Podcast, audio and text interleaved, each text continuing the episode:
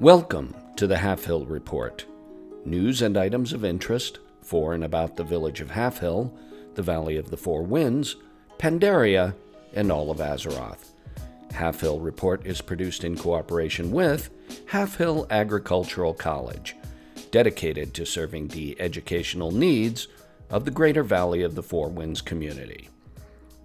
I'm your host, Toshmifune, and it's listener letter time. This week's letter is from, ah, huh. Well, there doesn't appear to be a name or where they are writing from. Well, let's give it a read anyway, shall we? Dear Tashi, they called me Tashi. A while ago, there were rumors about you and some of the ladies in Halfhill. Hmm. Were those rumors true? And if so, Did any of those develop into a relationship? I know that you're doing a lot of partying. Hey. But you have never talked about any girls or even a specific girl. A friend of mine was wondering if you are, quote, available. Huh. Well, um, whoever this is, it's true that Halfhill Ag and Halfhill Village both have a lot of great social events and are a great place to meet and get to know a lot of different people. Halfhill Market is lively and active, and the Ironpaw Culinary Institute, the Tillers, the Halfhill Quilter Society, and of course the Halfhill Chamber of Commerce are always putting on a lot of great social events. Thanks for being such a great listener and for taking the time to write to us. And now, on with the news. Rumors are circulating of a forthcoming major alliance offensive move in Darkshore by the Night Elf Sentinel Army. There is speculation that the Night Elves, led by Malfurion Stormrage and Tyrande Whisperwind, are preparing to drive the Forsaken from the beachhead they established during the War of the Thorns and the Horde's destruction of Teldrassil under the orders of War Chief Sylvanas. Pandaren travelers who have visited Stormwind are reporting these rumors and state that the Alliance leadership, including Malfurion, have been sequestered in Stormwind Keep since the fall of Teldrassil and have been planning this offensive for some time. With the possibility that this all out war between the Horde and the Alliance will escalate, young Pandarans here in Halfhill and those who are in training at the Wandering Isle will be faced with some difficult choices. The Halfhill Report will continue to report on these rumors as we hear them. The Halfhill Report is made possible this week thanks to a generous donation from the Tillers Union, proudly serving the agricultural community in the Valley of the Four Winds. It's time for Dwarven Dispatches with Eamon Wetbranch, brought to you by Nesingwary Safari. You know, it's been several weeks since we heard from Eamon, and the last we heard, his 7th Legion unit was taking some well deserved rest and relaxation at Proudmoore Barracks. So take it away, Eamon. Hello, lad. These last couple of weeks have been interesting.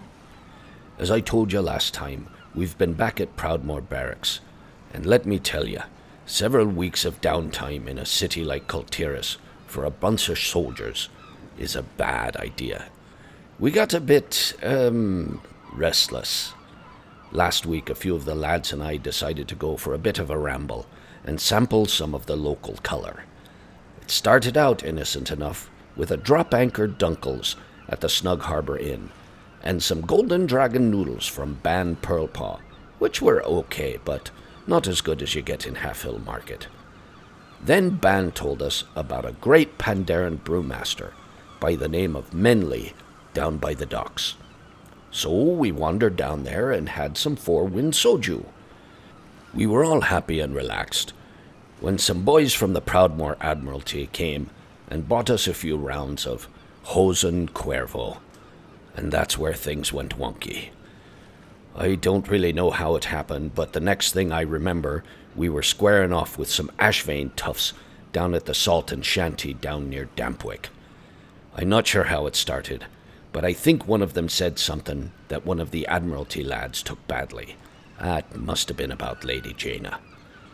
No steel was drawn, but it was quite a brawl until the 7th Legion Marine Guards dragged us off and hauled us off to the stockade. They kept us there overnight and then assigned us all to collecting war supplies for the tradesmen down by the docks. So I've spent the last two weeks gathering monelite ore and spending my pay on durable flux. Ah, this'll sound crazy, but I'm really hoping we get back to the warfront soon. I'd rather face a whole group of witherbark blood ragers than mine any more monelite. Keep the home fires burning, boyo, and I'll talk to you soon. Ooh, mixing Four Winds soju and Hozen Cuervo is a really bad idea. You know, my, my cousin did that one time and ended up on a pirate ship for a whole year. Dwarven Dispatches is brought to you by Nesingwary Safari, who remind you that no one is meant for defeat. Checking the Azeroth calendar, the Darkmoon Faire is underway for its week long celebration of the unique and the bizarre. And remember, only 14 more shopping days till the Feast of Winter Veil is upon us. It's time again for our weekly feature, The Inside Story, with everybody's favorite resident Draenei food and lodging critic, Velmic. So, Velmic, you told us last time you were going to Winterspring. How was the Laughing Yeti? Hey there, Tosh. Well, Laughing Yeti was nice break from all hustle and bustle of Pilgrim's Bounty, and from getting ready for Feast of Winter Veil. It was nice to go to quiet, snowy place. Well, that sounds very peaceful, but wasn't it a little cold for you? Eh, cold not so bad to deal with once I get inside. But let me tell you, Walking on slippery ice and snow, not too easy when you have hooves. Before I even get inside, I slip and fall and give goblins pretty good laugh. But they help me up, which would have been nice, but then they charged me two gold for service fee. I think it would have made Rizak happy. Ah, goblins. I know, right? Anyway, when I get into Laughing Yeti, I have to stop and think Wait a second, haven't I been here before? I have to go look back at my notes and make sure I do not already do review of this inn. Took me long time to realize it look almost exactly like inn at Gadget's Gadgetzan. I am thinking maybe this is franchise. Seems like something Gallywix would do. So, wait, you're telling me the Laughing Yeti is part of a chain? Yeah, maybe. Food and accommodations look awfully familiar, just different wallpaper. Instead of sad, faded, peeling pineapple patterns, other buildings have sad, peeling, dejected looking penguins. Good business people's goblins, but not so good interior decorators. Innkeeper Vizzie keep place mostly clean, but no fire for keeping warm and nothing covering door.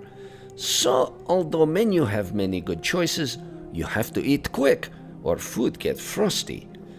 I also wish they didn't do butchering right in main room. I mean, you can take tableside preparation little too far.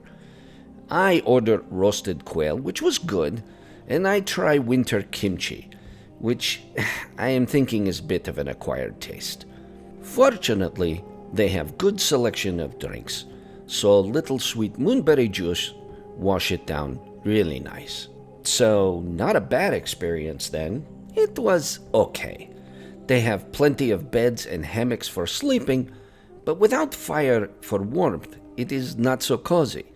I did have nice conversation with human there named Michel Derum, who had little business there selling pets. Well, I'm assuming pets because she was standing little close to Butcher Himmik. Oh, Velmic, that, that was a little dark. I am just having a little joke on you. Actually, she was selling Winterspring cubs, which were so cute. I really wanted to buy one for Tao Lin, but you know, I travel so much and she is deployed. But I couldn't resist. So, Tosh, meet Zima. Aw, she is so cute. You know, I am glad you think so, because uh, I have little favor to ask. Um, okay. Well, like I said before, since I travel so much for show and Daolin is deployed, uh, I am thinking maybe Zima can stay here with you. Wait, wait, what? Velmic? I, I don't even know if Leylan will let me keep her here. No, no, it's it's okay. I already checked with her, and she think it's wonderful idea. Maybe even help keep pests out. Yeah, but I mean, I, I'm just so busy all the time. I mean, there's the schoolwork, and you know I can barely keep up with my papers as it is. And then there's the Halfhill, Half Hill report. Ah, she, she's curled up in my lap. Well, that settles it. You know, I think she likes you, Tush. So, what do you say, pal? Ah, jeez. Okay. She really is cute. I, I'm just hoping this doesn't turn out like Bao Bei. Ah, she is so little. What could go wrong? I. Yeah, you're probably right. And it does seem like the least I can do since you do so much for the show. Okay, she can stay here with me, but just for a little while. So let's get back to the review. What what's the final verdict on the Laughing Yeti? Hey, thanks, Tush. Well, I give Laughing Yeti four crystals.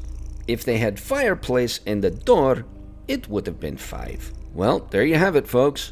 Next time you're in Winterspring and you aren't too picky about being warm, sounds like the Laughing Yeti is worth a visit. So, where to next week, Velmic? So, interesting thing happened.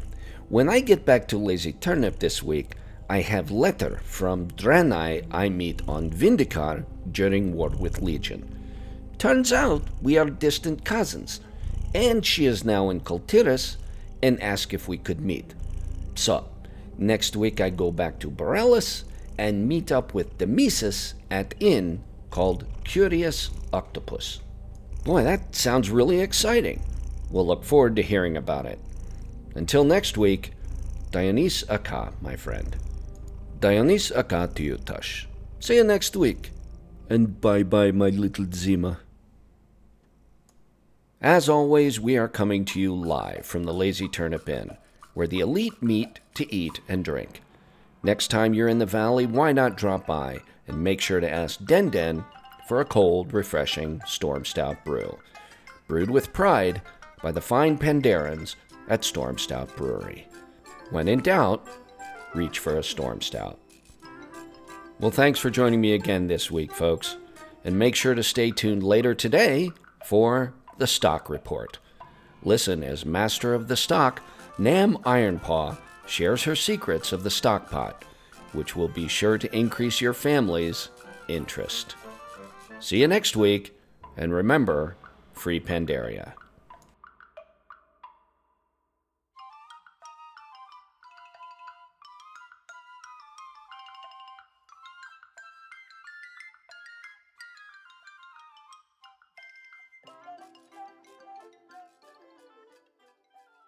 Want more awesomeness every week? Visit weeklyawesome.com. Weekly podcasts to make your week better. Remember to smile and be awesome.